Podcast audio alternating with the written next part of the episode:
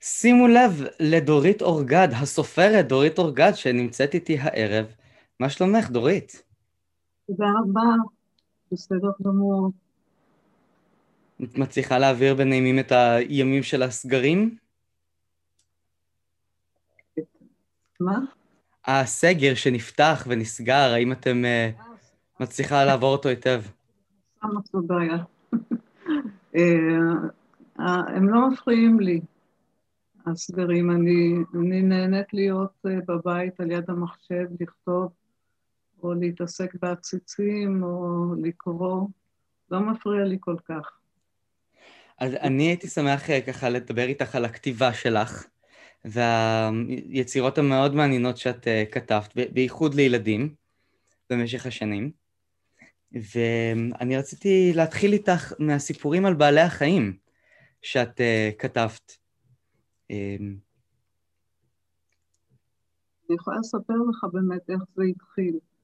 אה, א', אה, אני גדלתי במקום שכיום זאת עיר גדולה ומפותחת, אבל כשאני הייתי ילדה, אנחנו גרנו בעצם בעיר, לא בעיר, קראנו לה מושבה, אבל אה, למעשה אנחנו היינו מחוץ לעיר, מוקפים בשדות, בלילות שמענו את התנים מיילנים, אה, לא היה כביש לבית, לא היה חשמל, אה, בקושי מים, וגדלתי עם בעלי חיים שהיו שם, גם חיות בר וגם חיות מבויתות. ונקשרתי. בואי נזכיר רגע איפה זה היה. אמרת מושבה שהפכה לעיר, לא אמרת לאיזו עיר. נתניה. או. אה, באמת אה, עיר שאוחדה לה מהרבה מאוד מושבות קטנים. אה, ומה חיבר אותך? ממה התחילה הכתיבה על בעלי חיים? היא לא התחילה מהחיות שאני זוכרת מילדותי, אלא מחוויות עם הבנות שלי. יש לי שלוש בנות, ואני ראיתי איזה קשר נהדר נוצר, לא, לא עם שלושתן, אחת קצת פחות, אבל שתי האחרות מאוד, מאוד התעשרו מן ההתעסקות עם בעלי חיים. מאחר שגם אני אוהבת, ואישי ז"ל הוא גם נסחף לנושא, למרות שהוא לא, לא היה בנוי לזה כל כך בהתחלה, אבל העמדנו אותו בפני עובדה. הגיעו אוגרים, הגיעו ארנבות, הגיעו אה, ציפורים שונות, וחשבתי לעצמי שאם הבנות שלי כל כך נהנות מהנושא, אני, אני אציע אותו בסיפורים גם לילדים אחרים. ראיתי שהחיות שלנו הן, הן מעוררות עניין בכל השכונה שגרנו בה אז, בקריית אונו. היו באים, שואלים, יש המלטה, באים להסתכל, הייתה המון התעסקות מסביב לבעלי החיים. למדו גם איך לטפל, וגם נוצרו איכויות ב... באופי, ברגשות, מפני שאתה חומל על בעל חיים שהוא קטן ממך, או שאתה, אם זה בעל חיים גדול, כי הייתה לנו הכלבה פיקה, אתה נקשר אליה, אתה דואג לה, אתה מרגיש דברים אחרת ממי שאין לו שום קשר לבעלי חיים ולטבע. אני מאוד מאוד קרובה לנושא, גם היום. לא שאני מגדלת, שאלו אותי, מה את מגדלת עכשיו? אמרתי, סממית. באמת יש לי סממית בבית. באמת, יש לך קשר אה, לבעלי חיים שהם מיוחדים, שהם לאו דווקא בעלי החיים שמחזירים חיבה, כמו למשל ידידי בפקת, ידידתי בפקת המשי, ש... מי, מי כתב על סיפור על ידידות עם תולעת אי פעם? נכון, אני לא יודעת אם עוד מישהו כתב, אבל אני זוכרת איך שאני באתי מסמינר לוינסקי, ששם לימדתי, והייתה לי קופסה ביד עם תווי המשי, ומיכל, הבת הצעירה, ראתה, והחליטה שזה יהיה בחדר שלה, עד שפעם הם יצאו הזחלים ואכלו בכל החדר, מאז היא פחות רצתה שיהיו בחדר שלה. וקרו המון קוריוזים שהם חו... חוויות בעצם, שאם אתה חולק אותם עם אחרים, יש הרגשה שהם חווים יחד איתנו את החוויות האלו. אני באמת מנסה לחשוב על אה, החיבור של ילדים היום לעניין של בעלי החיים וגישה ליצורים קטנים וחלשים מאיתנו. אני לאחרונה נתקלתי בכמה ספרי ילדים על הקשר בין הילד לבין מכשיר הסירי שיש לו בבית, שהוא שואל אותו כל מיני שאלות, ומה מזג אוויר וכדומה, הוא חושב שיש עוד ישות. נכון, נכון. גם יותר מתק... כזאת. לא, סיפור של ידידות בין ילד לבין איי רובוט, אבל אה, עם זאת, אני רציתי... הם המציאו משהו כזה, איזה יצור שאתה מטפל בו ודואג לו. ו... תמגוצ'י? כן. זה, או, זה היה לפני שנים, נכון. אבל איי רובוט זה מטייל בכל הבית, זה מפתיע אותך. זה משהו שילדים רגילים שזה כאילו... לפעמים האיי רובוט זה יותר יצור, יצור חי מאשר החתול. אני מספר לך מניסיון. אה, לא עם ילד משלי, אה, עדיין לא. אה, עם זאת, הנושא של כתיבה על בעלי חיים זה משהו שהוא צמח הרבה יותר מאשר תחום ספרות הילדים, כמו למשל, אם את מכירה, הבאז של ג'ון אלקר בייקר, אלק בייקר. סיפור שלם של בזייר שפשוט מתאר בזים. נחמד. כן, זה כל כך הזכיר לי אותך, את, ה... את ספרי הילדות על אה, בעלי החיים השונים. אה, אבל אה, מלבד בעלי חיים, וכאן אנחנו נעבור למקום שהוא קצת יותר עם, עם אינטריגות מבחינה היסטורית, בואי נדבר על הספר החטופים לצבא הצאר, הנה, יש לנו פה איזשהו סיפור מנבחי ההיסטוריה היהודית, שנחשף בספר ילדים, ספרי לי איך זה קרה. זה קרה אחרי שכתבתי את הספר, הנער מסיביליה, ולא כתבתי אותו מפני שאני רציתי מלכתחילה לכתוב, אלא פנו אליי מהחברה ההיסטורית הישראלית, מרכז שזר, אמרו לי שאני מתמחה בפילוסופיה יהודית, אז כן, כבר היה לי היה לי תואר דוקטור בפילוסופיה יהודית, ואני כותבת על דברים שהם לא קשורים לנושא. מדוע לא לכתוב על תקופה שהיא מאוד מאוד משמעותית בתולדות העם, תקופת uh, האנוסים בספרד, בפורטוגל, בארצות השפלה. זה נושא כל כך חשוב שלומדים עליו בחטיבת הביניים, אבל זה אחרת אם אתה לומד או שאתה חווה חוויה. והחברה ההיסטורית רצתה לעודד את החוויה הזאת של הנוער הישראלי, להרגיש מה שעבר על, על האנוסים. ואני לא רציתי לכתוב על הנושא הזה, מפני שאני זכרתי את הלימוד מבית הספר, שלא היה לי נעים. מה היה יותר אינקוויזיציה? בדיוק. ואני אמרתי שאני אחשוב בדבר, חוץ מזה לכתוב לפי הזמנה זה דבר שאני לא נהגתי לעשות. ובאותו זמן, זה מוזר שזה היה ממש באותו זמן שקיבלנו אילן משפחה של אה, אימא שלי, והתברר שהמשפחה שלה מוצאה מספרד. אנחנו עלינו מגרמניה, וזו הייתה לי הפתעה לדעת שלפי שמות המשפחה שעברו, שראינו בעניין היחסים, ראיתי שאנחנו מספרד, מצד אמא שלי, אנחנו מספרד, ואם אנחנו מספרד, אז כנראה שאני צריכה לנסוע לשם ולראות מה יקרה לי. משהו משך אותי. ואולי אני אכתוב.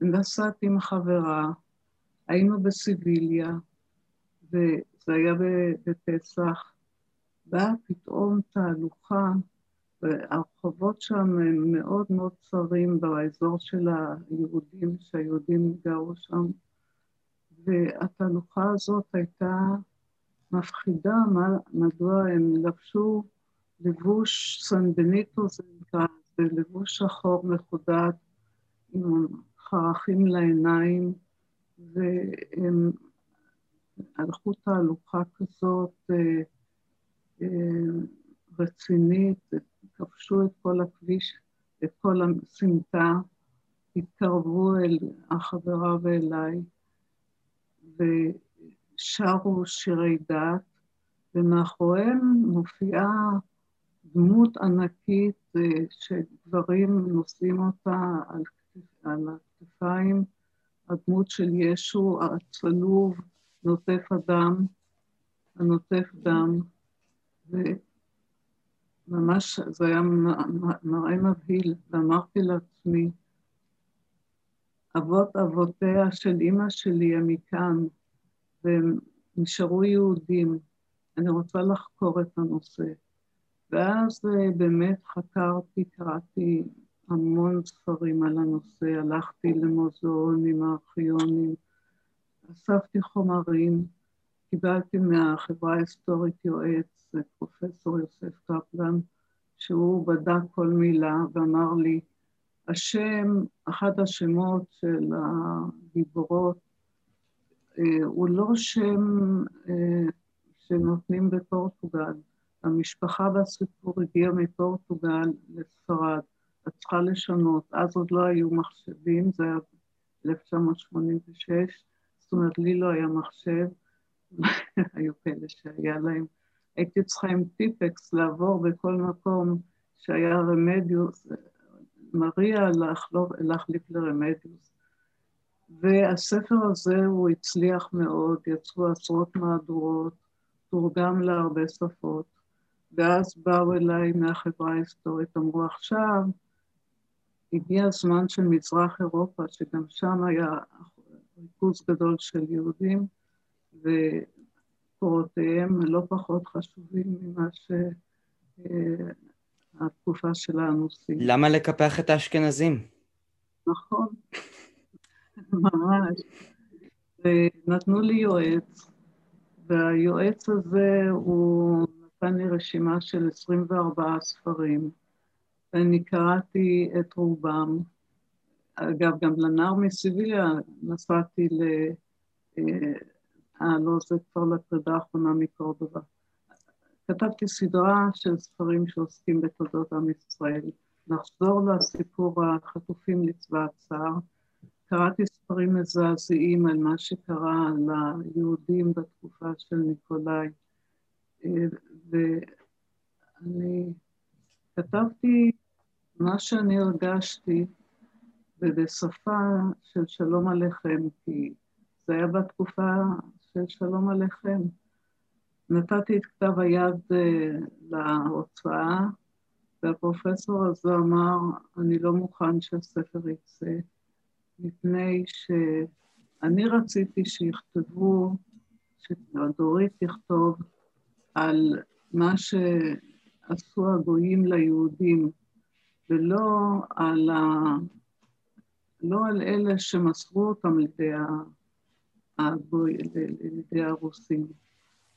יצאה הוראה שכל קהילה שולחת אחוז מסוים מאנשיה, כל קהילה יהודית שולחת אחוז מסוים, מסוים מאנשיה אה, לצבא, לשירות של 18 שנים, ומי שעוד לא הגיע לגיל 18, אז השנים הנוספות נוספות לו, זאת אומרת, היו חוטפים ילדים בני 12, 18 אה, לא נחשב, אבל הם כבר היו בידי הצבא, ואחר כך עוד 25 שנות שירות, במטרה שהם לא יישארו יהודים. ו... אני גיניתי את התופעה של החאפרים, קראו להם, אלה שחוטפים ילדים ומביאים אותם לקצרקתים ומוסרים אותם לשירות שהוא קשה מאוד, ומעטים חזרו ממנו. והוא אמר, האצבע המאשימה צריכה להיות על הגויים, לא על היהודים. אבל בעיניי, מי שמוסר את בן עמו, עליו צריך אה, לשים את הדגש, מפני שעל הגויים אין לנו, אין לנו, זאת לא הסמכות שלנו לתקן אותם. אנחנו גם לא נצליח, אבל את בני עמנו, אם אנחנו, זאת הייתה הרגשה שלי, אם אנחנו מרגישים שזה הדבר הקשה ביותר, צריך uh, ללכת לפי מה שאני מרגישה. הם דנו בחברה ההיסטורית אם להוציא את הספר הזה או לא להוציא אותו, אמרו גם שהשפה היא מדי ארכאית, שלום עליכם, כי התחלתי את הספר כך. כל עוד היה, כל עוד היה, היה כוחו של אבי במותניו ולא חסרנו דבר. והם אמרו, לא, ככה לא מדברים. הנוער שלנו לא, לא יצליח לעבור את המשוכה הזאת. אז מה עשיתי? בעמודים הראשונים אני באמת הורדתי את רמת השפה, כתבתי שהייתה לאבא עבודה, הוא פרנס אותנו בכבוד. שהוא חלה, הוא כבר לא יכול היה לעבוד. הפכתי את זה לשפה פשוטה. הם קראו את שלושת העמודים הראשונים וכנראה לא המשיכו כי אישרו את הספר. והפרופסור היועץ שלא הסכים שהוא יצא לאור, ביקש שני עותקים לנכדים שלו.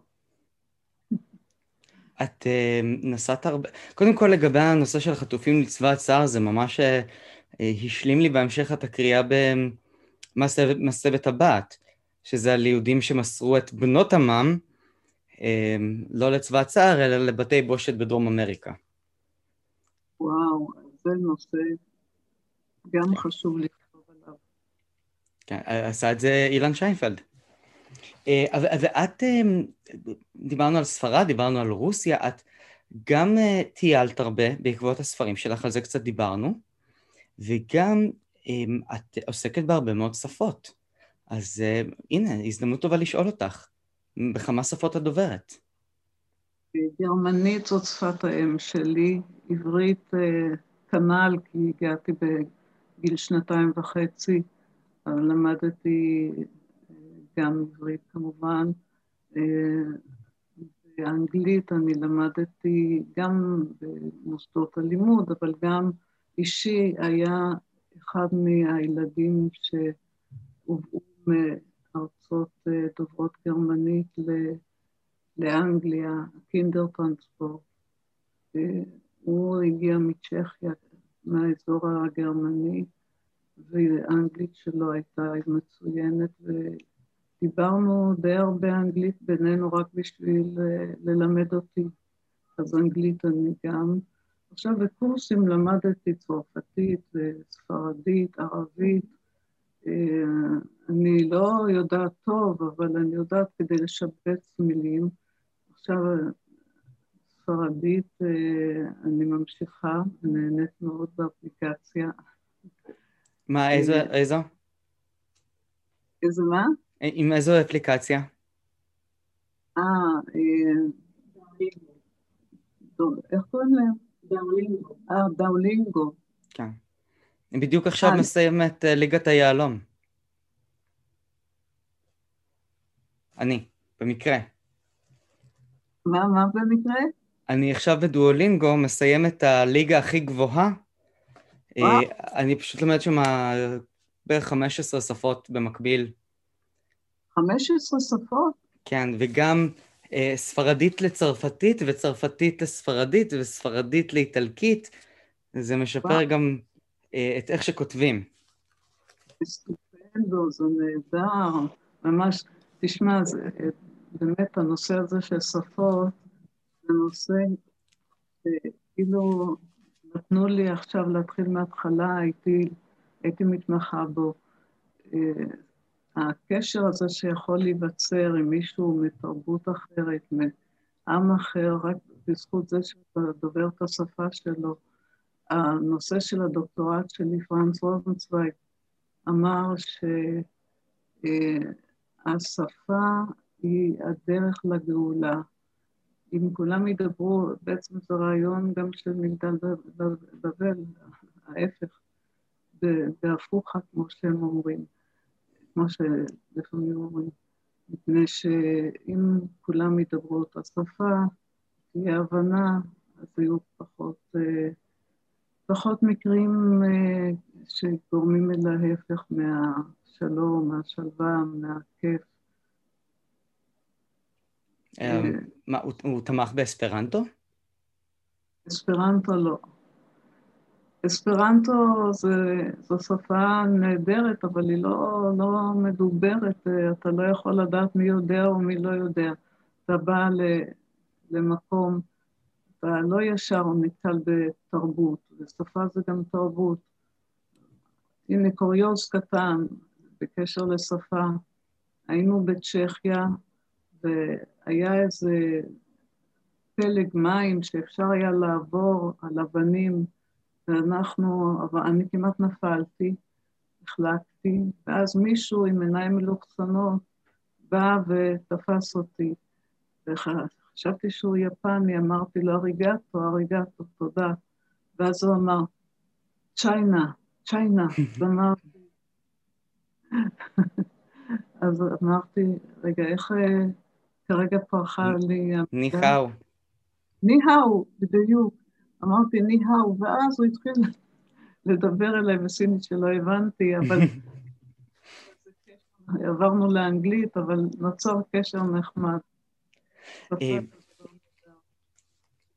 באמת, הכתיבה אה, באמת זימנה לך הרבה מאוד אה, מפגשים והרבה מאוד, כאמור, טיולים. אנחנו דיברנו על חטופים לצבא הצער, אז זאת, זה היה הספר שאגב, עבורו את חיפשת את בצלאל מרדכיוביץ'? מורדוביץ'? מורדוביץ'? בצלאל משהו, ופשוט הופיע לי בקשר לחטופים בצבא הצער. חדר. זה ספר שנכשל, זה ספר עצוב וקשה. אה, כן, בצלאל מורדוביץ', אני... זהו, זה, זה גם אצלי, זה לא משנה, זה... העניין שאני רציתי לשאול אותך לגביו, אה, בהקשר של הכתיבה אה, והקשר לילדים, באמת ככה לקראת סיום, מה ממשיך להניע אותך? בתחום של ילדים ובני נוער והכתיבה עבורם? אין הבדל בעצם בין כתיבה לנוער וכתיבה למבוגרים, אבל אה, זה שגידלתי ילדות גרם לי לכתוב ל- לילדים, לילדות. אה, עכשיו שבגרתי, אני, אני מחפשת דווקא דיאלוגים עם כאלה שהם אה, בגילי או קצת צעירים ממני, ולא רק עם ילדים. אבל רציתי, אם העלית את השם של אה, בצלאל מורדוביץ', הייתי רוצה לומר משהו.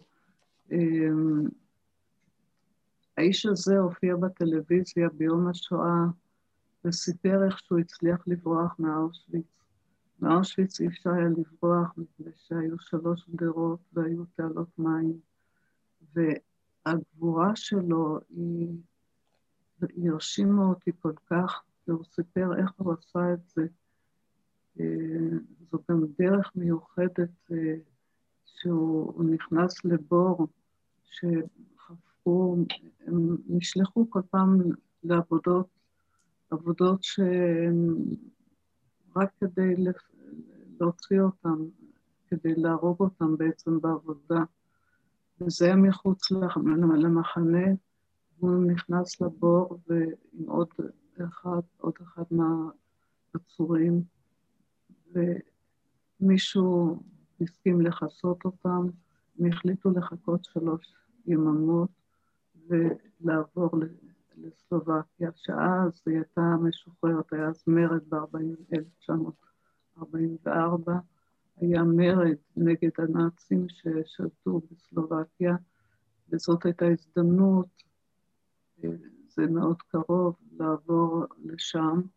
ולמה המטרה שלו, כך הוא אמר, הייתה לה, שהאפיפיור ידע מה שקורה באושוויץ וישפיע על מהלך ההיסטוריה בנושא הזה. ואני כל כך התרשמתי ממה שהוא סיפר, שאני חיפשתי את השם שלו במדריך הטלפונים, טלפנתי אליו, אמרתי שאני שמעתי אותו, ראיתי אותו, הייתי רוצה להיפגש איתו. הוא אמר לי שהוא כבר לא כל כך שש לדבר על הנושא, קשה לו, אבל אם אני אכתוב על זה אז הוא מוכן. באתי אליו וישבתי מרותקת, גם עם צמרמורת, והוא סיפר לי דברים שהוא לא סיפר בטלוויזיה. איך שהוא, הם שרדו בבור הזה, שהוא נסתם, והייתה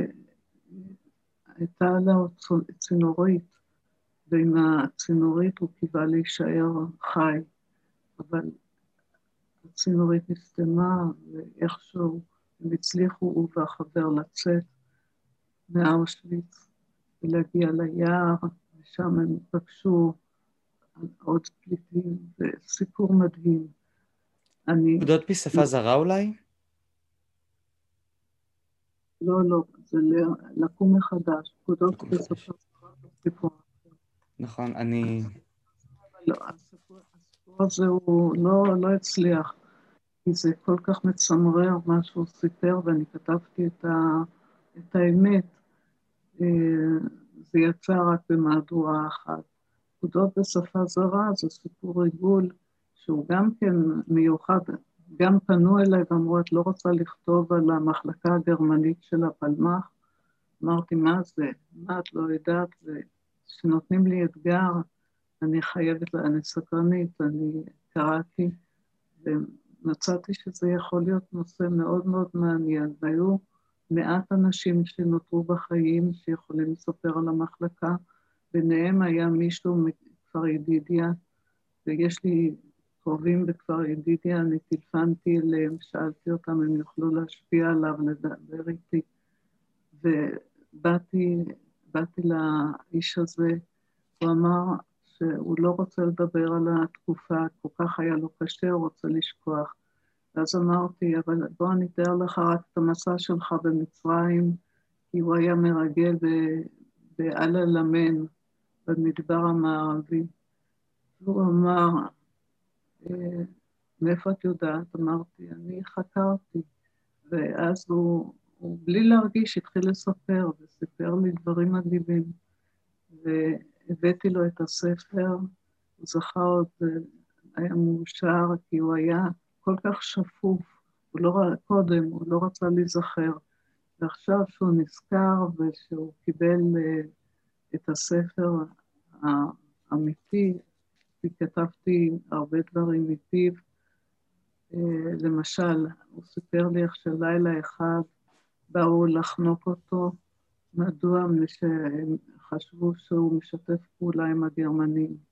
למה? כי הריגול שלו הוא היה להקשיב למחנה שבויים של גרמנים, אה, איפה יש למשל שדה תעופה במדבר המערבי, ושאלות אה, אסטרטגיות אחרות, והוא שמע את זה, אבל הוא היה נחשב לאחד השבויים בעצמם, הגרמנים. הוא הקשיב להם בלילה, היו מעבירים אותו לצד של המפקד, למפקדה והיו שואלים אותו אה, מה הוא בירר, ואחר כך מחזירים אותו. הוא היה בסכנה עצומה, ויום אחד הוא ניגש למישהו שהוא חשב שהוא היה חייל פשוט, והתחיל לדבר איתו. הוא אומר לו, אה, מה, מה אתה יכול לספר לי על, זה ש... על איך שתפסו אותך? הוא לא שם לב שהאיש הזה, הוא על הקוטפות, על... כן, היו הדרגות, ולאיש הזה היו הדרגות בצווארון, ואלה אנשי הגסטאפו. הוא קצין של הגסטאפו היה, הוא ניגש אליו ואומר לו, איפה תפסו אותך? כדי להוציא ממנו מידע, והוא אומר לו, מה איתך? איך אתה פונה אליי? מי אתה בכלל? ואז הוא ראה את החורים של הגסטאפו, של הדרגות של הגסטאפו, היה בטוח שבאים לחנוק אותו בלילה. קראו לזה בלנקט, בלנקט ספרד, תהלוכת השמיכות, ולא, הוא הצליח להינצל. עוד הרבה דברים הוא סיפר לי כולם בספר פקודות בשפה זרה, לא את כולם אני זוכרת כיום. וואו, באמת, אה, את מחזירה אותי לכל כך הרבה שנים של כל כך הרבה קריאה. והנה, תראי כמה, איזו השפעה יש לך. אבטיחים שלו בעונה, היום אה, כולנו אוכלים אה, מזון מהונדס גנטי. כתבת לנער מסיביליה, אה, ובחזרה לקורדובה, עכשיו כולם רודפים אחרי דרכון פורטוגלי. איזה הצלחה. ממש, ממש. ביאת המשיח. דורית, היה לי עונג ממש גדול לשוחח איתך. תודה רבה. אני אוסיף את הלינקים לספרים שלך באתר, מתחתית הפרק. המשך שגרה נעימה, חזרה נעימה לשגרה שתהיה לך. תודה, תודה, תודה. היה לי ממש לעונג להתראיין אצלך.